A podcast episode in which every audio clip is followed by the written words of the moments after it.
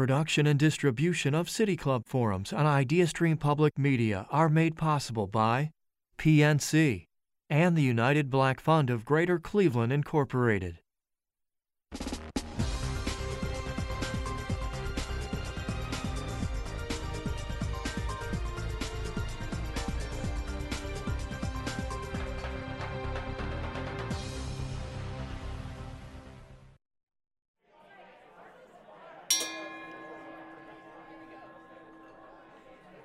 Good afternoon and welcome to the City Club of Cleveland, where we are devoted to conversations of consequence that help democracy thrive.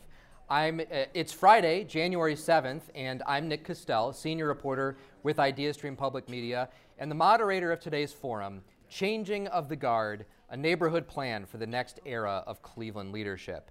This is the City Club's first forum of the new year. I'm glad to be here hitting the gong for the first, uh, the first gong of 2022.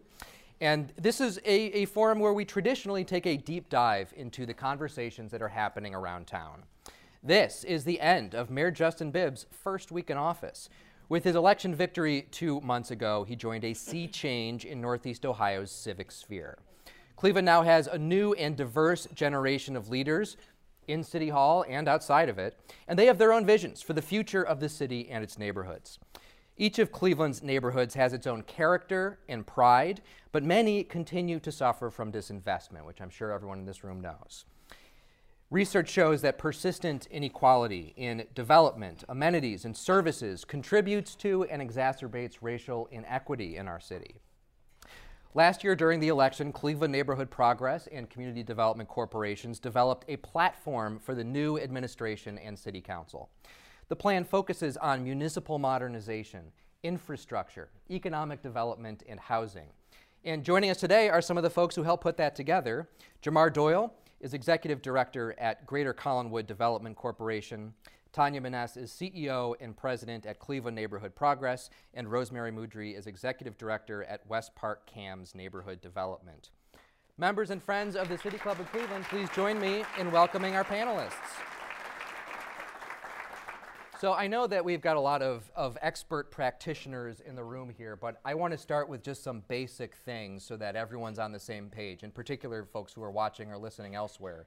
And I want to look at a couple of issues. One, how are Cleveland's neighborhoods doing right now? And two, what new approach in neighborhood development would you like to see out of this new city council and administration? Uh, Tania, could you get us started here? I remember, you know, we talked last year uh, during the mayoral mm-hmm. campaign, and something you told me that really stuck with me is that there are a few, you know, block groups in Cleveland that are, are really hot real estate markets right now, mm-hmm. and there's a lot of the city that's that's really struggling. Could you give us a lay of the land? How is Cleveland doing in January of 2022? Well, thanks for that question. And uh, I think it really is what drove um, so much of us putting this neighborhood platform together was to raise the issues that CDC see that residents and businesses are experiencing. And one of the main things that we experience in Cleveland is that, as you said, there are about 3% of the block groups in Cleveland, and we know where they are in Ohio City and Tremont, uh, some around University Circle, are thriving, and that's wonderful, right? We want to see that growth and that development. Um, but the vast majority of our city is either uh, stable, the middle neighborhoods, which have really been the stalwart through um, the economic crisis and are where so many of us live and, and thrive. Um, and then we have a significant amount of our neighborhoods that are still really struggling. And it was important to raise um, the concerns of residents and help to begin to uh, develop a path that council and the administration could look to uh, to address the needs that are different in each one of our neighborhoods. So, so how did that reality shape then the, the recommendations that you all put together in this in this platform? Well, I think what was really critical was that um, you know this hasn't happened in 20 years, and um, it was a real call out from um, our uh, CDCs that you know, and we knew this. They are on the ground. They know what the residents and businesses are experiencing, and um, in order to raise that as a as a community, as a community development system, uh, we needed to pull a platform together um, that would look at what are the common issues, right? What are the things that we need to do across the board from a housing, economic development, uh, municipal modernization perspective, infrastructure, um, so that we could speak with one voice while not losing the fact that our neighborhoods um, will need different aspects of, of the plan to be implemented. So let's talk about two of those neighborhoods right here since we've got two representatives. Uh, Rosemary, can you give us a picture of, of West Park right now? How, how is the neighborhood doing? My impression is that you know you are really benefiting from this this giant bonanza of, of home purchases that we've seen in the past like year or two. Yeah, so I mean, I think uh, we are lucky in West Park. Uh, West Park is one of those middle neighborhoods that has um, remained stable and, in many ways, strong um, over the last couple decades. Um, there are some areas where the housing market is really strong, and there was multiple bidding over the last couple years. But there's also areas that are really struggling, and we have some of the um, largest public housing in, in the city, in our neighborhood, and in our ward as well. And so I think one of the things about West Park is the needs of people are really diverse and different. And so figuring out how we can support residents where they are and, and come up with strategies for where they are is, is really important. I think on the other side, um, you know, there's new businesses that want to invest but it's also really difficult to invest when some of the commercial corridors and infrastructure is aging and struggling. And so I, I think we're excited to see how, um, how renewed interest in infrastructure and long term planning can help continue to set West Park on a strong trajectory for the future. So, when you say uh, infrastructure in the commercial corridors, what are you talking about there? Could you give me some examples? Yeah, so I think it's um, a, a, few different things, right? I think it's everything from um, roads that are too too wide uh, to uh, not enough street trees to uh, commercial properties that have been in some hands for a really long time with owners who are not really interested in, in the investments that are needed to attract the kind of businesses residents want to see. So I think it's a, a kind of a variety of things um, that kind of all play together. Mm-hmm. And Jamar, how's Collinwood doing today? Well, you know, um, it, it's interesting because you talked about the continuum of, of neighborhood realities throughout the city of Cleveland, and it's really the same in Collinwood. Uh, you know, our service area uh, encompasses sort of North Shore Collinwood, Collinwood Village, which is near the high school, Euclid Green, um, the Forest Hills neighborhood. So it depends on where you are. And I think, you know, when we talk about sort of middle neighborhoods and um, sort of the stabilization and even some of the, the housing rush that you talked about earlier, that's happening sort of along Lakeshore Boulevard and, you know, in some of the pockets along uh, East 185th Street or in the Euclid Heights portion of Euclid Green. But we have a lot of challenges. It's almost the opposite if you're talking about 152nd in St. Clair. If you're talking about the Three Points area at, 100, at uh, 125th St. Clair. So it's really how do you make sure that no matter where you live, if you're a resident of Cleveland, if you're a business owner in Cleveland, a, a property owner in Cleveland, you can see that your neighborhood is moving forward on the continuum of development. That looks different in a neighborhood that is thriving versus a neighborhood that may be classified as a middle neighborhood versus a neighborhood that is challenged and has really been struggling with disinvestment for decades for a number of reasons. Lack of investment um, let's talk about racial disparities. Let's talk about you know all of the, the, the isms that exist as to why some neighborhoods aren't thriving. So we really need to get to a point where no matter where you live or where you have invested in cleveland you can see that you are moving towards thriving. And it's really sort of this, this I, I, call it a continuum of neighborhood development, and we need to make sure everyone is moving forward, whatever that looks like, and include those residents to make sure that their authentic voice is a part of defining what thriving looks like for them, because it may not be the same uh, neighborhood to neighborhood. Something I'd like to hear from each of you is, uh, you know, this this platform's got a lot of different points in it. You're hitting a lot of different topics.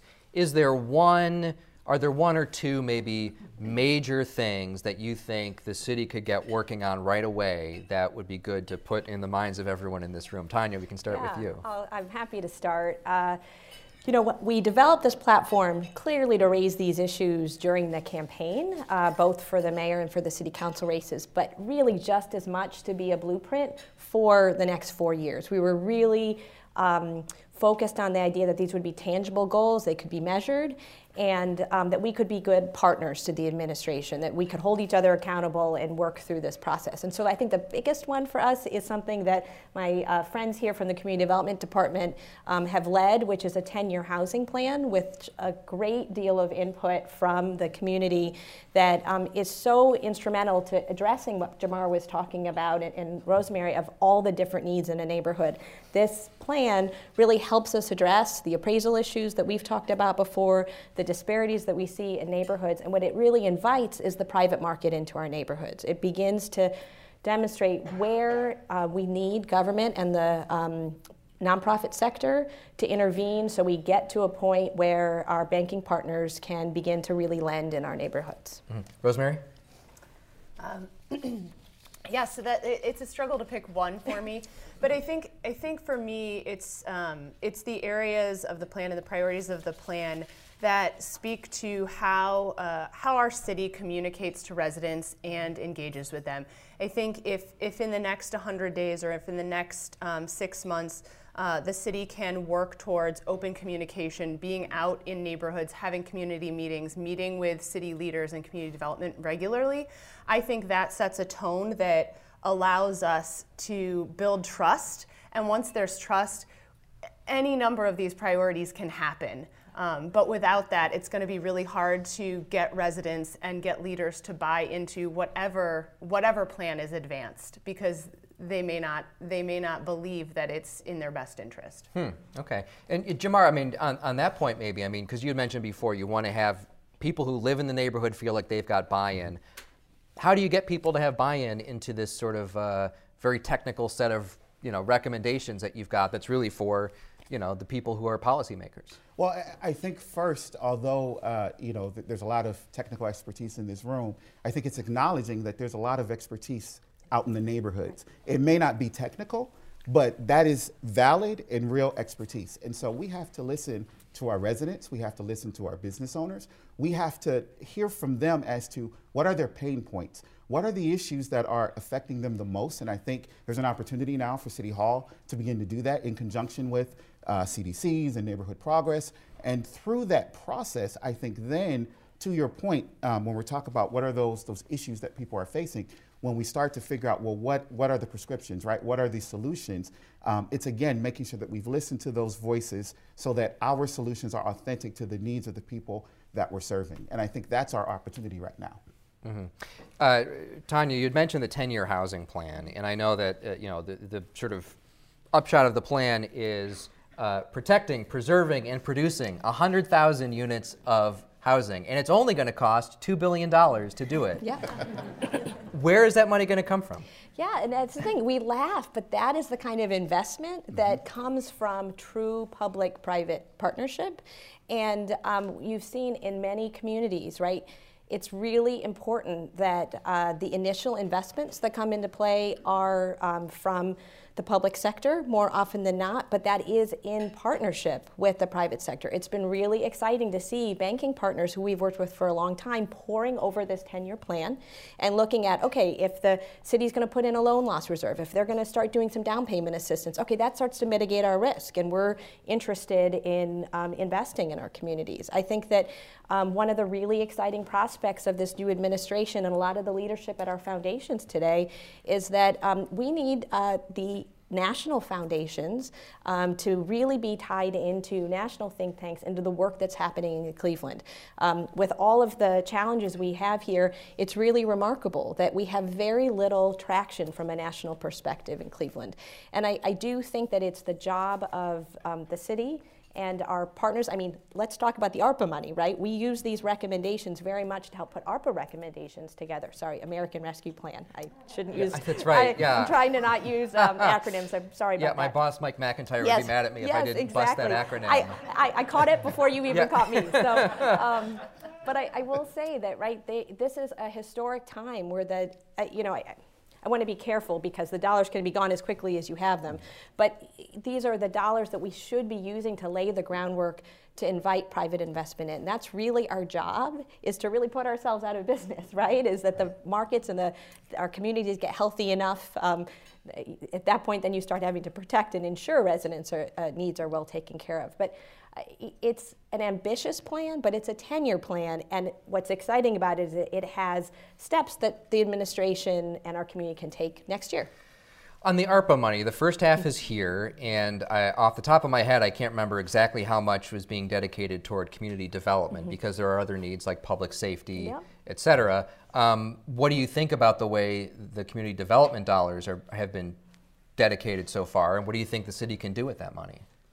Um, well, you know, at this point, the community development dollars haven't been allotted out as yet, um, but I think that there's a lot of alignment between um, City Council, the City Administration, and the nonprofit community in what needs to be prioritized. And again, a lot of it is laying that groundwork, taking care of residents, as Councilman Griffin said in his uh, uh, speech to City Council, is, is taking care of people and then laying that groundwork for our neighborhoods to get stronger. I, I don't think there's a lot of conflict there in, in what people are proposing. Mm-hmm. Uh, well, Rosemary, do you have any thoughts on how ARPA money could be spent, uh, you know, for for the neighborhood where you work, for West Park Kamm's Corners? Yeah, I think in in general, um, Tania's words about laying the foundation is really critical. I think we have a rare opportunity to think um, think in the long term and you know address in some infrastructure things, address things related to park connections address things that are um, laying the groundwork for long, long-term success in the city that we rarely have large chunks of money to do all at once. And so I think those are the types of projects I would love to see come to fruition um, because then we can chip away at some of the other shorter-term things, but we have a rare opportunity to, to lay the groundwork for the long term, especially on infrastructure and green space and those kinds of connections and climate resiliency. Hmm. Uh, you know, do you have something to add to that point? Yeah, I just wanted to add, you know, I, I, echo everything that Rosemary said in terms of the um, sort of physical improvements in infrastructure. And I would also say that the ARPA uh, dollars offer the opportunity to also invest in our people. And part of what I'm thinking about is really around sort of workforce uh, development. And the reason I think that's important is, you know, just speaking to Collinwood, it's a very, it's a neighborhood that has uh, a large industrial base. And when we meet with industrial um, uh, uh, businesses all the time, they talk about having a gap and needing to fill spaces, particularly as their workforce is aging out. Yet at the same time, I have a 30 plus percent unemployment rate in Collinwood. There is a mismatch in terms of skills. There are jobs out there, but our people are not prepared for those jobs. And so this is an, and if we're talking about a rescue plan for people who live on Main Street, then we need to get serious about really training people for the jobs that are here in Cleveland today and the jobs that are coming in the future, because then that is going to improve uh, family health, it's going to improve family stability, their wealth, and then as that improves, now they have more money to put into their houses and to invest in their community, and that will raise our communities up. So I think that's an important point to make as well. I would just mention, sure. just to go to that, when we looked at the tax abatement policy and the housing policies, the biggest issue in Cleveland was not that it's so expensive to live here, it's that people's incomes are too low for landlords to be able to make the kind of investments they need to make in their homes. So just really reiterating what you're saying. Yeah, I feel like that, that point needs to be like doubled down on Tania. the, the point about, um, you know, people's incomes needing to raise up because I think that that speaks to a lot of the points in the plan um, that that if you can if you can charge X for rent, um, but it takes Y to to renovate a building or renovate a home, um, then it's a disincentive for the owners of that, that property to, to take care of it because they can't they can't then uh, pay their mortgage or uh, pay the loan that they took out in order to rehab it. And so I think that's that's a critical issue is how do how do we close those gaps? And I think uh, a lot of the sort of smaller priorities in the plan address some of those issues.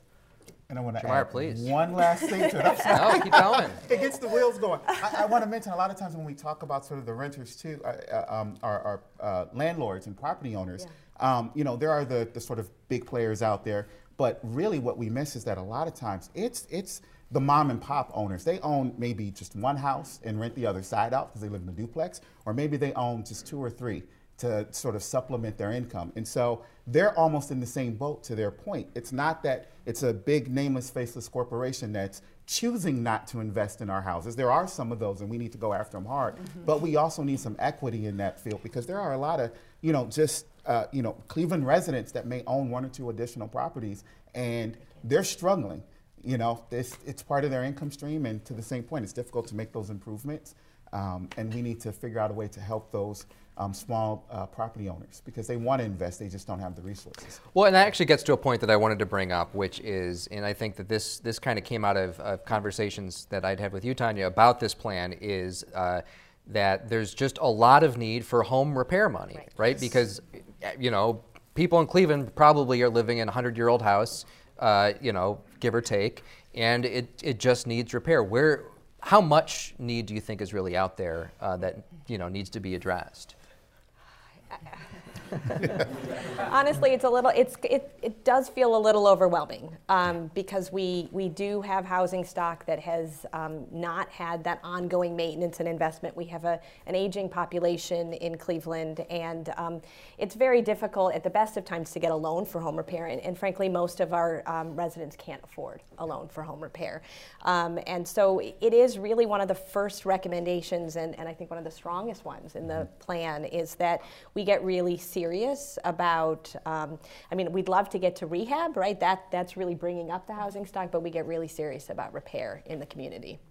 I'm trying to. I had the numbers written down in some other notes, yeah. but in the 10-year housing plan, there's some examples of, you know, how many repairs the city is able to fund each year. It seemed like it might be a couple hundred. It's not a. Not we're not talking about huge numbers here. Well, here's what I'd say. It, there, there is um, a it is very challenging with current federal money and federal processes to do the kind of repair work that we need to do. We go back to workforce, right? Mm-hmm. Um, we have an incredible dearth of contractors in the city of Cleveland, and that's an unbelievable opportunity, but it, it's a significant gap. Um, I, I think we are in a time period now where we need to say, how do we get it done? And not look at what we've done in the past as an indication of what we can do in the future. Um, there are funds to be able to move this forward. Um, I think if we're talking about people's quality of life, we talk about the social determinants of health. We sent people home during the pandemic to um, conditions that were frankly less safe than probably um, being in an environment where they would get COVID. And like in this environment, in this world, that's really unacceptable. Um, so I think we need to look at how do we do much more. And um, there are cities that are doing home repair at real scale. And that's what we need to, to look at doing. Hmm. Um, uh, Rosemary, did you have something to add on that point? I, I was just going to say, I think there's one particular point in the plan that um, kind of calls out there are existing programs, and when people are able to access them, they do work really well. And so I think that's one of the, the biggest opportunities is um, not having to always reinvent the wheel, but figure out how to clean up programs and make them easier for people to access because there is money sitting on the table that's not getting used in programs each year because mm-hmm. people give up participating. Uh, and I think that's, you know, that's a big opportunity for us in community development is to really be able to use the programs, talk to the city about um, some of the challenges of accessing them and working together to think about how to streamline the, uh, the process to make it easier for people to participate in what's already out there. Mm-hmm.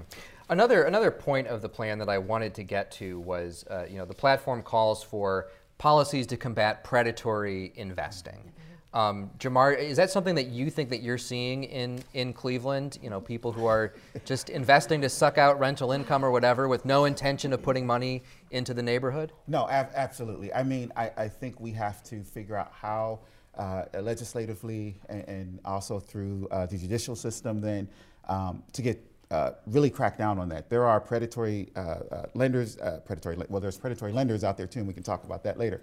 But uh, there are predatory investors out there who, you know, are purchasing properties, have no intent on improving it, either want to suck rent, rent out, as you said, or there's also a lot of patient money in Cleveland, which I don't understand. They, they will buy property and do absolutely nothing, pay the taxes, and do nothing. And they do just enough that you can't enforce but you're, you're, you're holding the neighborhood back. And so I think figuring out how legislatively we can deal with that and, you know, through our tax policies, through, through um, laws and what have you, how do we disincentivize people coming into the neighborhood, buying and holding and saying, you know, and then even when CDCs come, they're, you're like, I'm making you a fair offer. No, I want a million dollars. And it's just like, okay, you own a two storefront building on Lakeshore. I get it. You're near the lake, but this is not, we, I can't pay you beyond reality. And they just want to sit on the property waiting for a payday. Yeah. And it's just patient money. And you, they, they'll pay the taxes and they'll let the building rot. And it's that's and that's- insane. and that's why the market solution there is, you know, site control is everything, right? Yes. If you own the site, if you own the property, you dictate whether it's going to be well taken care of or not.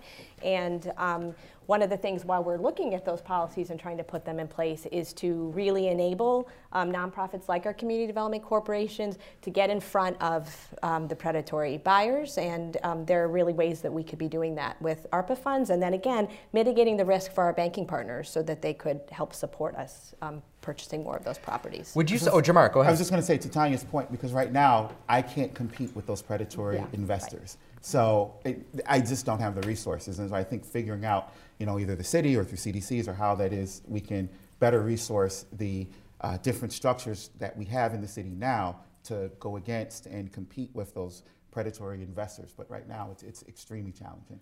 Who who are they? I mean, you know, can you give me a sense of are they people you can actually reach? Because uh, I know that like I was looking at some recent property transfers and I found there's a French company that's buying up properties and they're selling them on YouTube, YouTube videos in French for European investors. Buy a house in Cleveland. Uh, they're probably they're not moving in. You know, they're trying to get rental income you know, to Luxembourg or wherever. Like, is that a, is that an issue that you deal with where you actually just cannot reach the owners?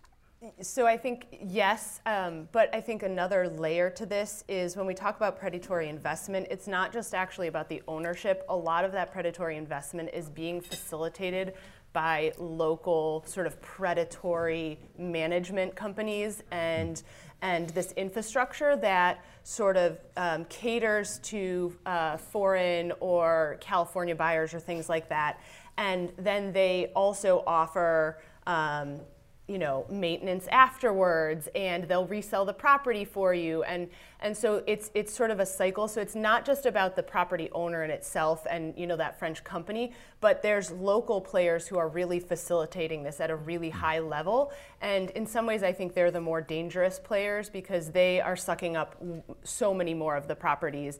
And um, and they know the local game really really well. Um, and so I think we really need sort of a, kind of a trio or, or suite of things to look at that at a, a lot of different angles from both housing court and um, you know the way we do sales in Cleveland and disclosures and things like that um, to be able to address it. Um, I mean, I know Cleveland, I think, does not have point of sale inspections, right? Is that is that something you think is, is something the city should look at? Well, every, every suburb does. You know, and, and listen, it's a complicated issue because um, it does make it very difficult for um, uh, low and middle income homeowners to sell their homes. So it's easy to say that that's a, a panacea, but I think that there are. Um, we, we didn't put it in the actual recommendations because there was a lot of angst around us doing so, but there's probably some middle ground there that um, would make it more difficult to sell a home with doing nothing. I'm trying to remember the wording in the in the platform, Yeah. but it does say, you know, it, it stops short of saying point of sale Yeah. inspection. Yeah, correct. Yeah. I'm looking at our time here. Do we want to start uh, inviting people to think about questions if you've got any in mind? Um, and probably in a couple of minutes, we'll move over to that side of things. Um, I see some people already do. Um, but uh, before, before we do that, I did have another point that I wanted to get to here following uh, this in my notes. Oh, and it's time to something that you had mentioned about uh, trying to get a workforce for doing home repairs. I know one of the recommendations in the plan is increase the number of building and housing inspectors by 50% in 36 months. Right. Um, how, how do you think that can be done, especially in this kind of labor market where finding work is tough, finding workers is tough? Yeah, I mean, listen, we are um, realistic about the fact that this is not a one year, this is a four year, and it's also laying the groundwork to do things more um, incrementally over time. Uh, but there's no question that um, one of our major issues is, is staff at City Hall. Uh, we don't have enough people doing building and housing inspections, um, everything from encouraging development in our city more broadly. Um, you know, there is a feeling it's very difficult to do development in Cleveland, and, and a large part of that is, is having enough people in the building and housing department across across the board, um, though uh, the, the contractor base to do work, whether you're in the city of Cleveland or, or, really anywhere right now. Unfortunately, we have not encouraged the trades in this country as we need to. And, um, and yet, I think there's some acknowledgement of that and a real push with CMSD to do um, more work uh, within the school systems um, to encourage this. But I don't think we're there. Mm-hmm. Rosemary, do you have something to add on that point? I was nodding You're along. just nodding along.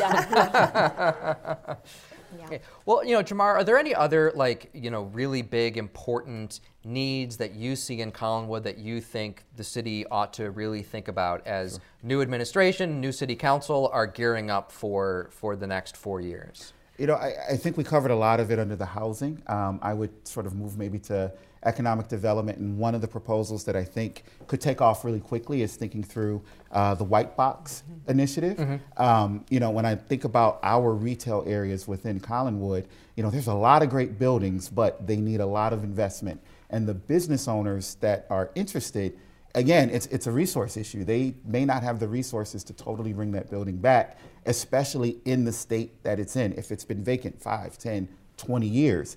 Um, if we could do something where, again, that facility has been white boxed and some of the maybe you know sort of major things are, are, are, are taken care of, you can walk in and then kind of envision your restaurant or envision your you know uh, art studio or whatever it is.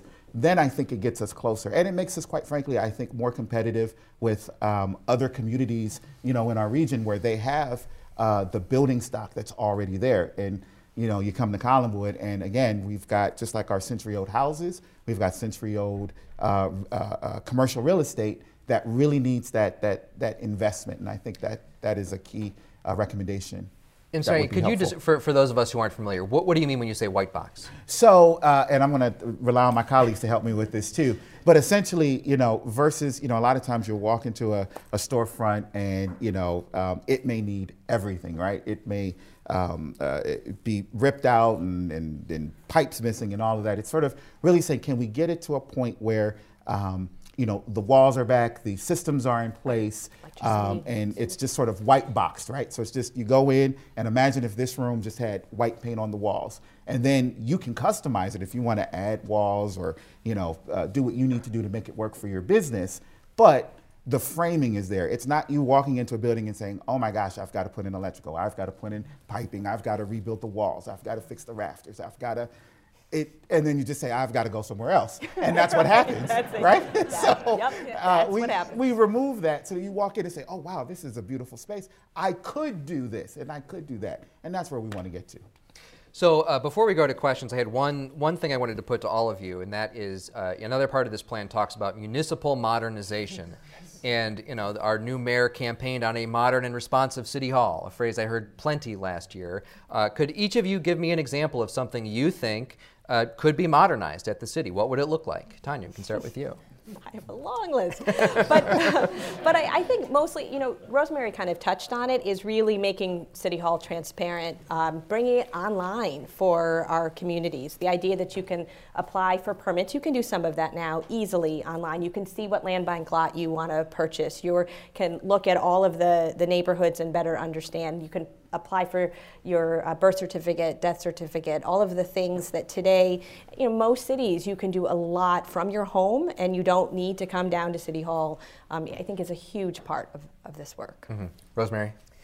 Yeah, so I think, uh, I think a lot of for me, the municipal modernization is more is is more about the way that the city engages with the community. And so Tania talked a little bit about how people don't have to come down to City Hall through technology, but I think it's also about having a staff at City Hall who's been to every neighborhood, um, people who know what your neighborhood looks like and know what you're talking about when you're engaging with them, uh, and having a mayor who's who's spending time regularly outside of City Hall and in neighborhoods. And I think, um, you know, I feel very optimistic about that. Um, so far, the mayor's shown a lot of interest in doing that, and I think. Uh, I, I feel very positive about that being a really accomplishable goal in the near term future.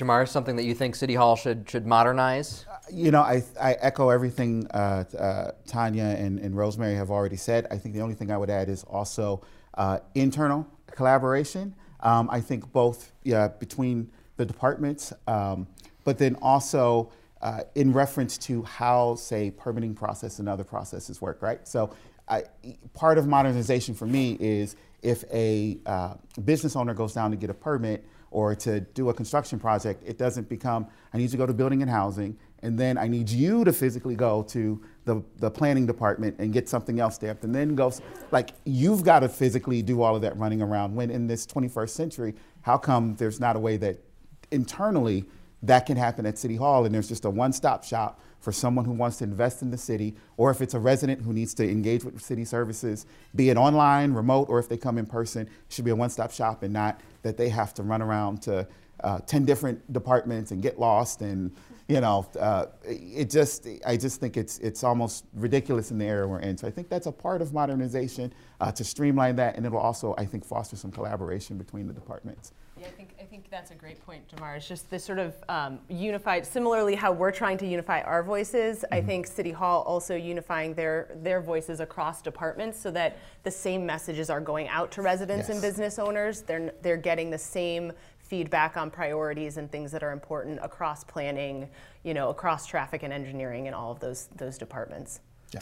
Great. Well, thank you so much. Uh, we're now going to move to the uh, the Q and A section here from our audience, both uh, physical and virtual. We welcome questions from everyone City Club members, guests, those of you joining us via the live stream or radio broadcast on 90.3 IdeaStream Public Media.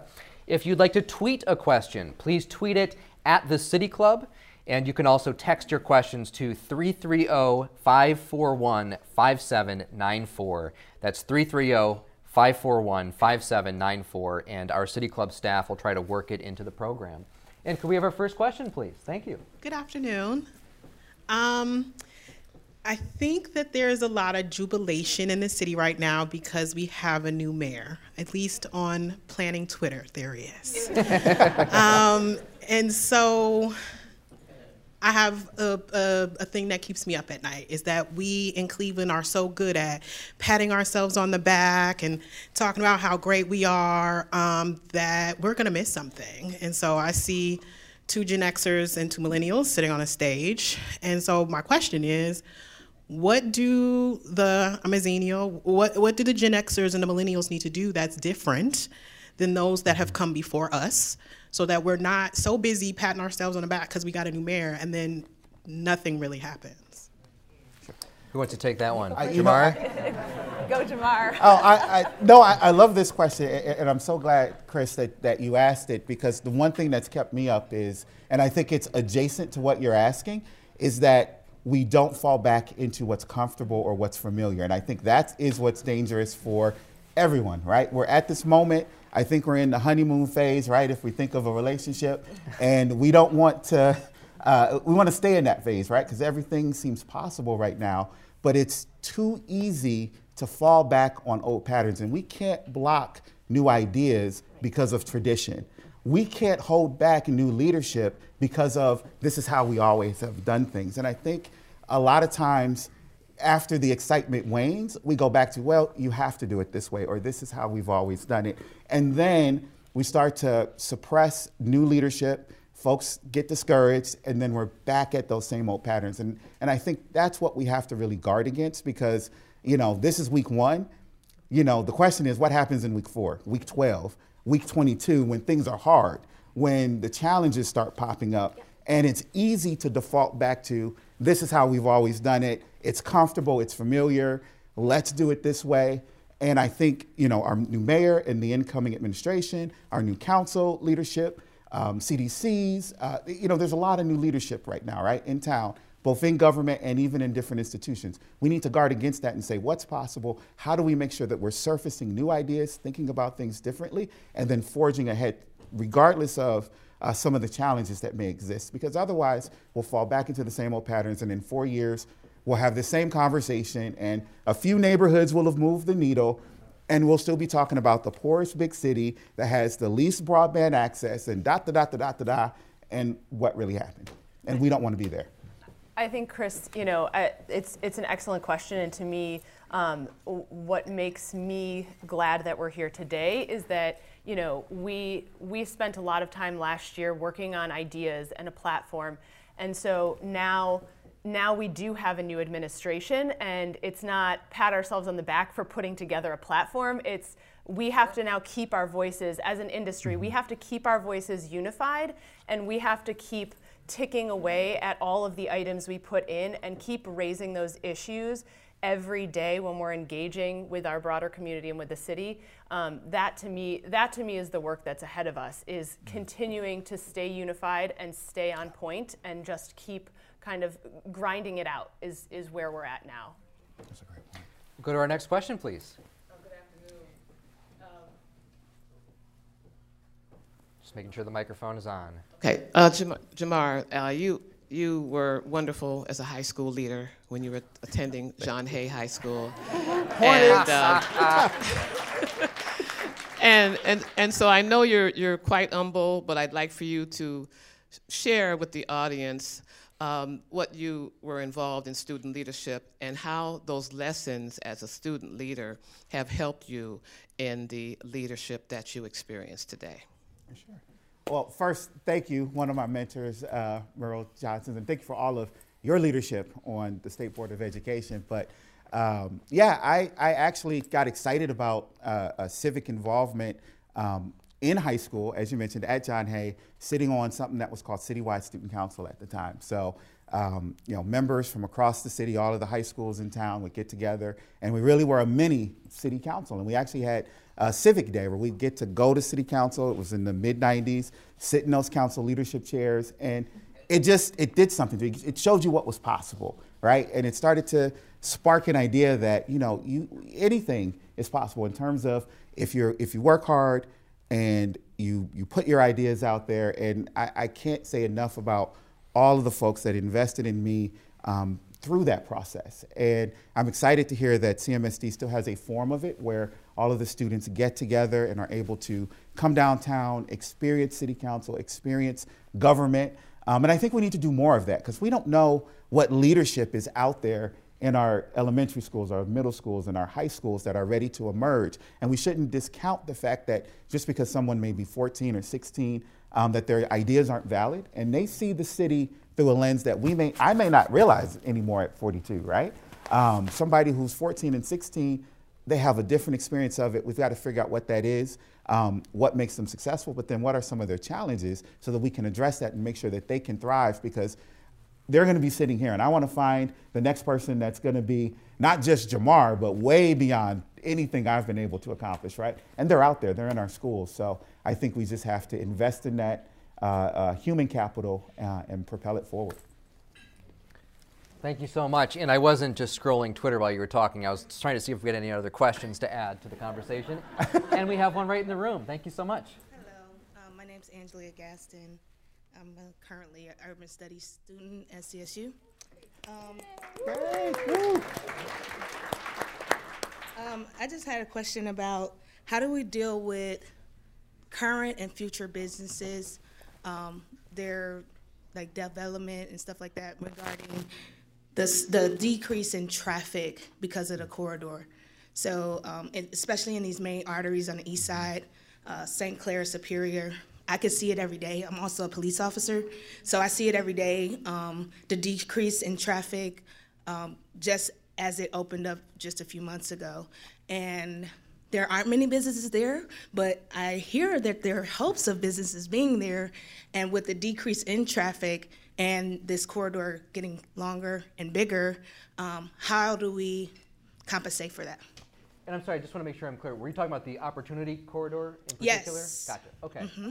So, so you know, we've got this brand new big road, uh, you know, going from I-490 up to uh, University Circle. There's promise of, of new business like a, a, a, you know cold storage for food processors. What do you guys want to see in this space? What should there be in this in this new space? Well, and, and oh, go ahead. I was just saying, and, and the question was also what happens to the to the main streets that are have less traffic because of the corridor, correct? Yes. Ah, okay. Um, I, I, can start. So I, I think that the, the first piece um, is that planning, I, I remember this uh, from, from, from school, right, from grad school, is that there's a business cycle an economic development cycle and a political cycle. And the economic development cycle is like 20 years, and that feels very daunting, and um, yet it really needs that much time to see a new place come to maturation and, and the changes that come. So um, you can't really attract businesses, the kind of in industrial and warehouse type businesses that are really intended to provide jobs for Cleveland residents. So it's not really intended to be retail, which is why I'm hoping it won't take away too much from the corridors.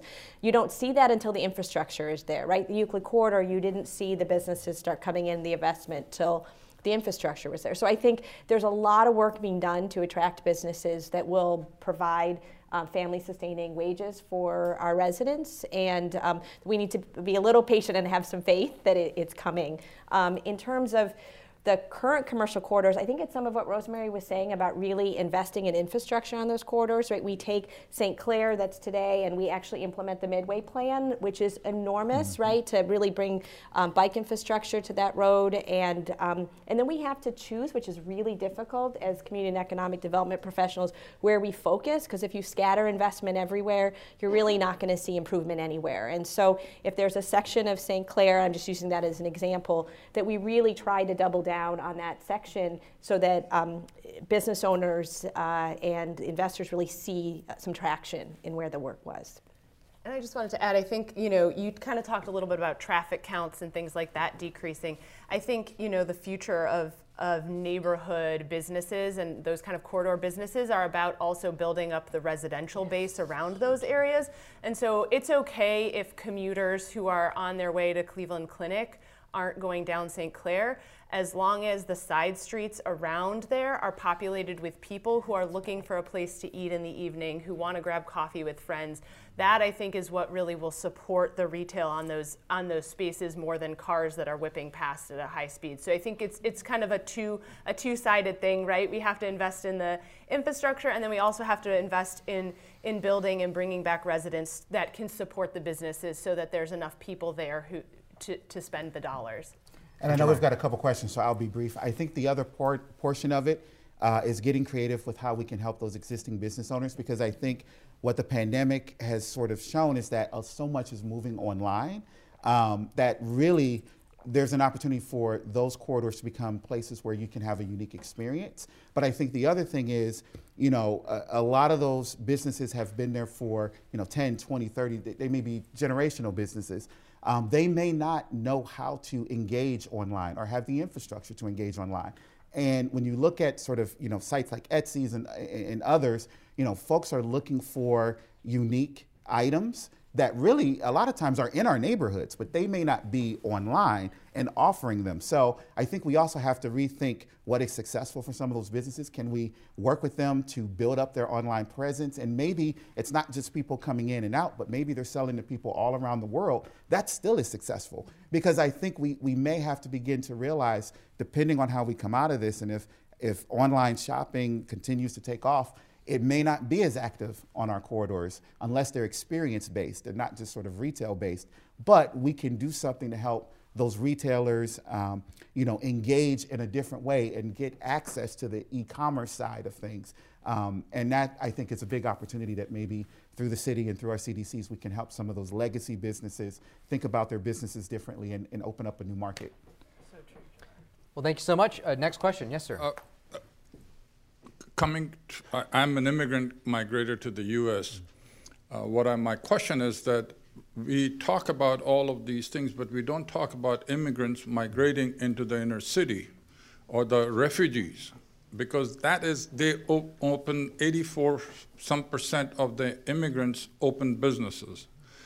But none of the emphasis from the city hall or from the county has been on immigrants or migrants or refugees what is your game plan to try to encourage not only immigrants but students who come to schools that can stay behind and work and live in the city of Cleveland? So, um, thank you for asking that question uh, because at the end of the day, one of the most important things um, in this neighborhood platform is to make Cleveland a livable city, a place where people want to come and invest. And um, a really significant part of that is increasing the population, right? We all talk about it. Cleveland was built for 900,000 to a million residents, and it's very difficult to sustain with under 400,000. Um, we have seen the revitalization of communities all over the country um, by attracting uh, immigrants and refugees. And um, I think one of the things in the platform that we didn't talk about is um, really marketing our neighborhoods, marketing Cleveland.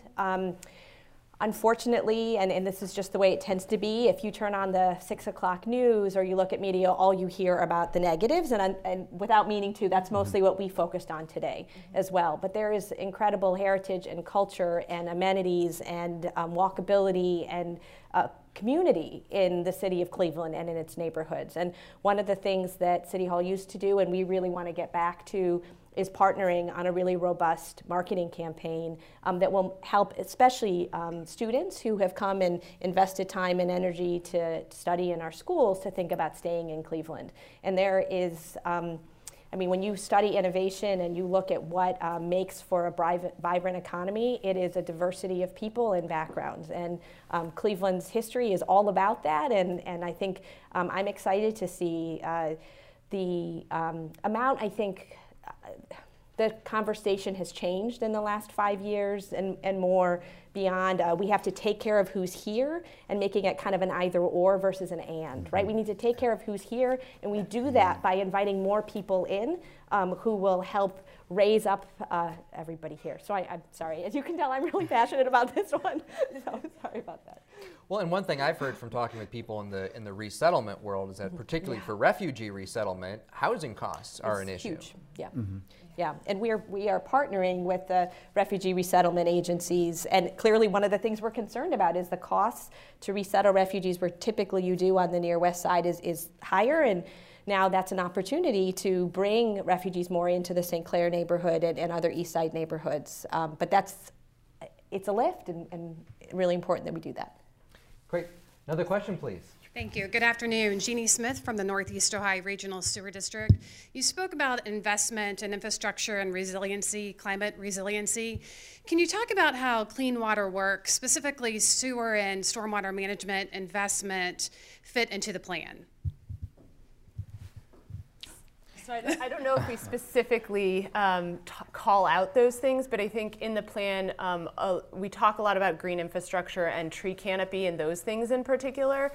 And um, so for me, I think, uh, you know, when, when Nick was asking what are our top priorities, for me, um, one of the things that rises to the top is is the goal of reducing the number of neighborhoods whose tree canopy is um, below 30%.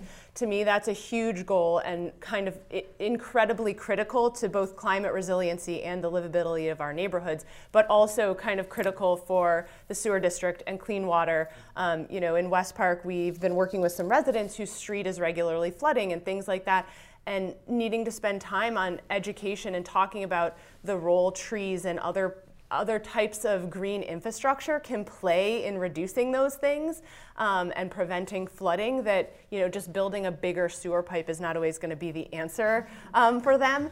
And so i think i think indirectly is is really to me how how we speak to those issues Jamar, do you have anything yeah, to add on that? I was just going to say, and actually Rosemary hit on it at the end, so I was going to be quiet, but I, I think part of it too, um, you know, making sure that we're doing those things that can reduce the inflows into the sewers, but also when the plan talks about infrastructure sort of um, uh, you know, sort of what's under the streets. And I think a lot of it, you know, is already happening through the sewer districts projects to, you know, reduce the combined sewer overflows, right? And that's important to me. The Collinwood being a lakefront uh, community, we want to reduce those days that people can't swim uh, in the lake because of, you know, strong runoff. So I think when we talk about infrastructure and what's under the street, it also goes to how do we uh, update and improve our infrastructure so that we are investing in clean water through all through a number of different um, vehicles. And Dan, I think, has a question here for us from the World Wide Web. Exactly, exactly, the, the interwebs. Um, for this count, comes from a, a, listener on Twitter. What can the CDCs and Housing Court be doing to inform slash leverage relationships to support effective code enforcement in this new administration? Can you read that one more time? It was a long question. I'm sorry. I hope it didn't disappear. I'm putting no, you it on the did- spot. It I'm didn't sorry. disappear. It didn't disappear. But uh, the what can CDCs and, and Housing Court be doing to inform and leverage relationships to support effective code enforcement?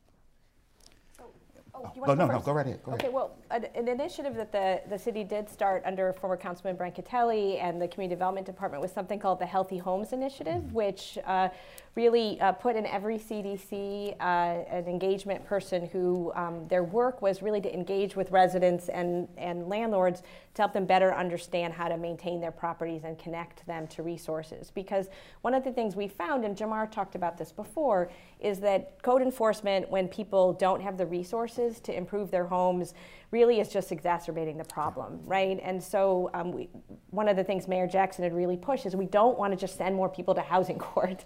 Um, we really want to try to keep people out of housing court, do more that's preventative. And so, that partnership between um, the Code Enforcement Division at Building and Housing, Community Development, and the CDCs who are in the neighborhoods. And I think we keep saying that because they're closest to residents, really able to help build that trust that will get a resident to take the time and energy um, to engage in programs that are, again, often very difficult to access but could help them greatly.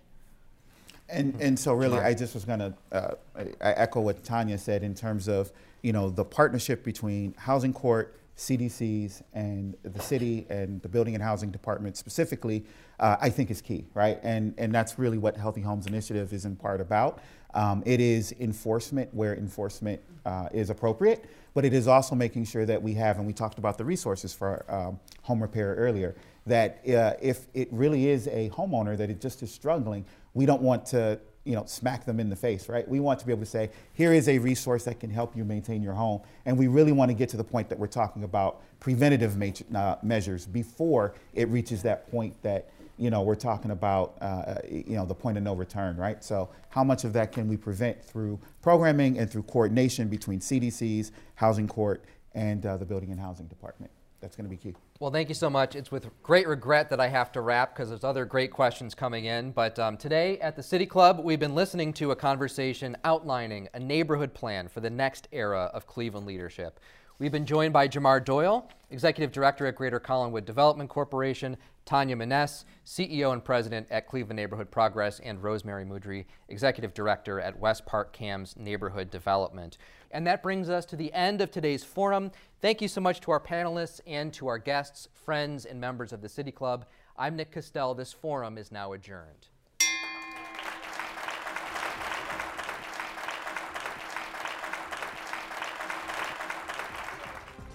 For information on upcoming speakers or for podcasts of the City Club, go to cityclub.org.